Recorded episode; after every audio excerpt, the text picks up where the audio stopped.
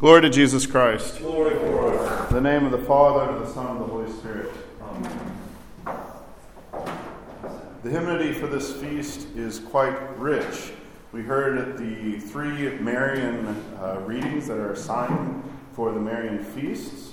We have Jacob, uh, the ladder, or at least what we understand as the ladder. My understanding uh, is actually that in the Hebrew, it is actually a reference to a ziggurat or to a temple, and that's the angels ascending and descending. So it's a temple theme because then when you hit Ezekiel, you have the same temple theme there.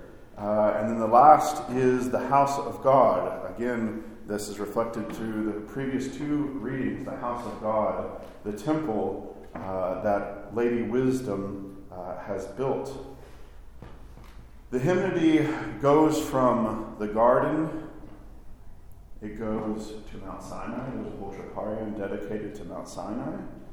Uh, it goes from different theophanies, as we heard uh, the Old Testament readings.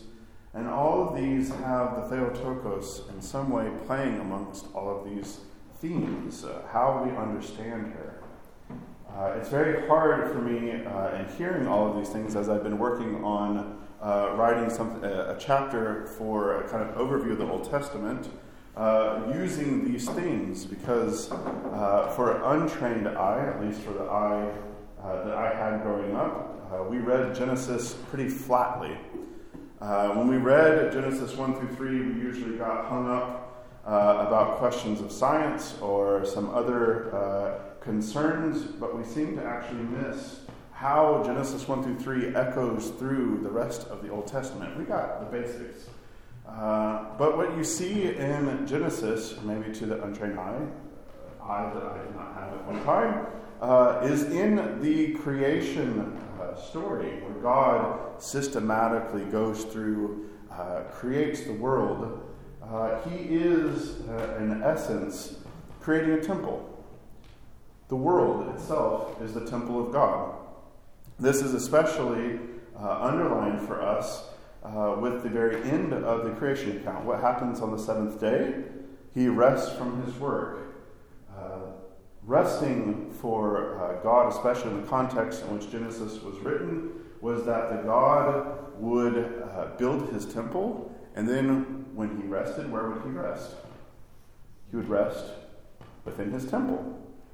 And so when Adam and Eve are created, they are actually, because uh, many of the ancient uh, Near East temples, there was a garden attached. Uh, I can think especially one of the great wonders of the ancient world, the Hanging Gardens of Babylon, where, and I remember for whatever reason, very specific pictures uh, in my school book or something as a kid of the Hanging uh, Gardens of Babylon. But you have temple and garden, uh, they're connected to each other. Uh, we see this very often still churches to this day, right? You have a nice courtyard, you have uh, some kind of, even in Ethiopia, they actually have forests around the churches. Uh, but the temple garden uh, is where Adam and Eve are placed. In fact, the words, when it says that they're there to tend the garden, it's the same words uh, that you'll find in Leviticus for the priests and their liturgical work in the temple. That Adam and Eve are set in the garden to do liturgical work we probably think that they get a hoe and a rake or something, uh, but the meaning behind the text is not that they were uh, gardeners. I think we can we can take that in a different direction as well, but mainly they are there as liturgical um, assistants. They are to tend the garden, uh, and they are also Adam is to name the creatures. Right? Uh, they are vice regents. They are co uh, enthroned with God in rule over the world. That is when everything is working well, before the serpent enters, before Adam and Eve um, abdicate their role uh, as head of creation, as tending the garden. Uh, they abdicate that role, take the fruit, uh, destroy the purpose of creation as an entire theophany or temple of God, and consume it for themselves so that they can somehow become gods without the path that God has set before them. A rejection of reality, a rejection of the Word of God, uh, an abdication of their role. And so the natural consequence, of course, is the garden. Uh, they are forced to leave the garden. In which direction do they leave the garden? Do you remember which direction they leave the garden? They're, they are banished to the east or to the west? I would southbound, but Southbound. I believe they are banished uh, to the west, if I remember correctly, because it's when they uh, head towards Eden, it's heading towards the east. So they are banished uh, in the opposite direction. Uh, they are put outside the bounds of the garden. And what guards the garden? What takes their place of tending the garden?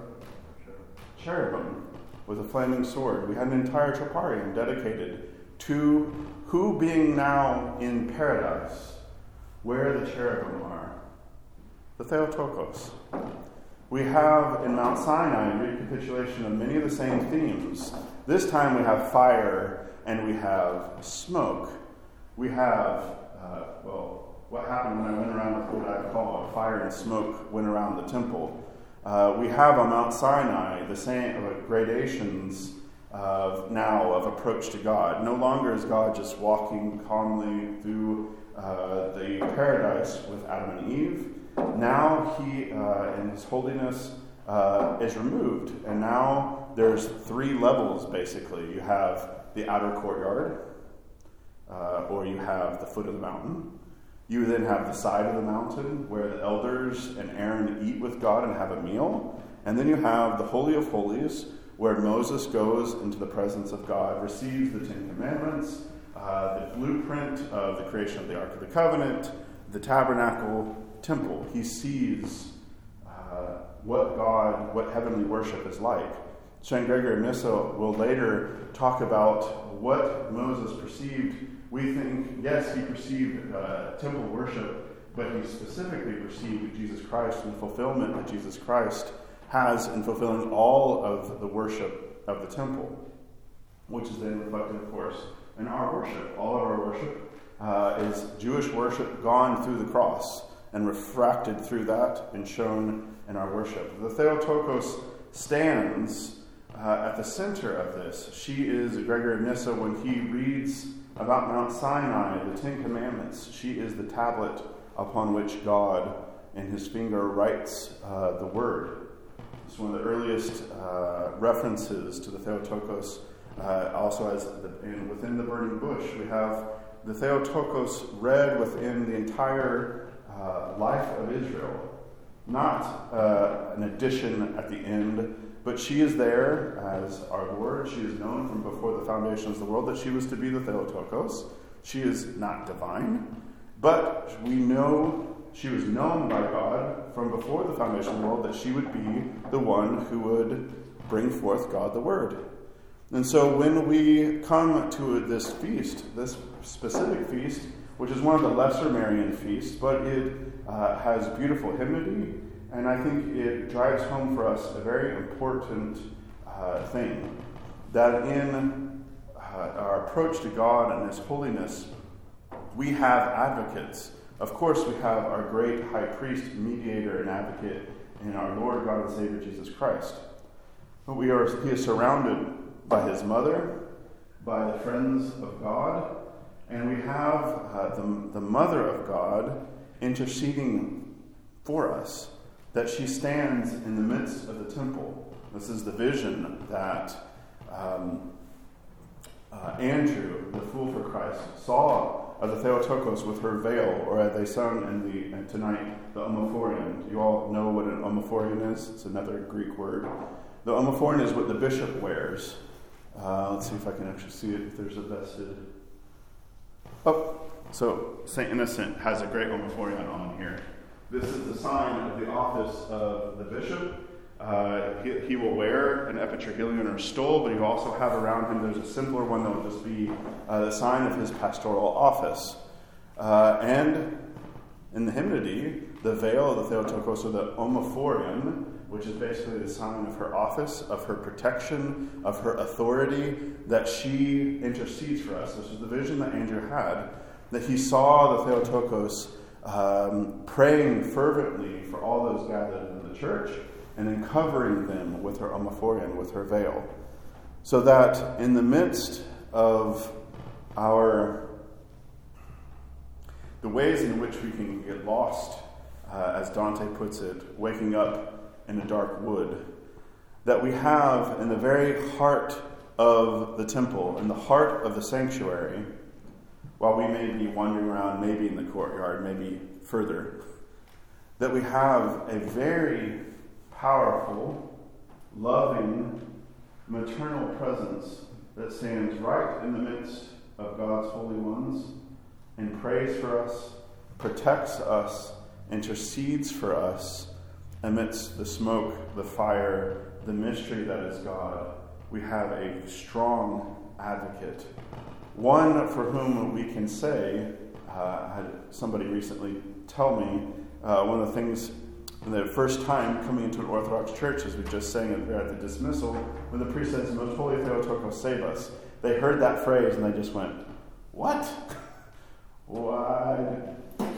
Uh, that was not a good explosion. That was like, I, I can't fathom, I don't understand. What are you talking about? Jesus Christ is the Savior.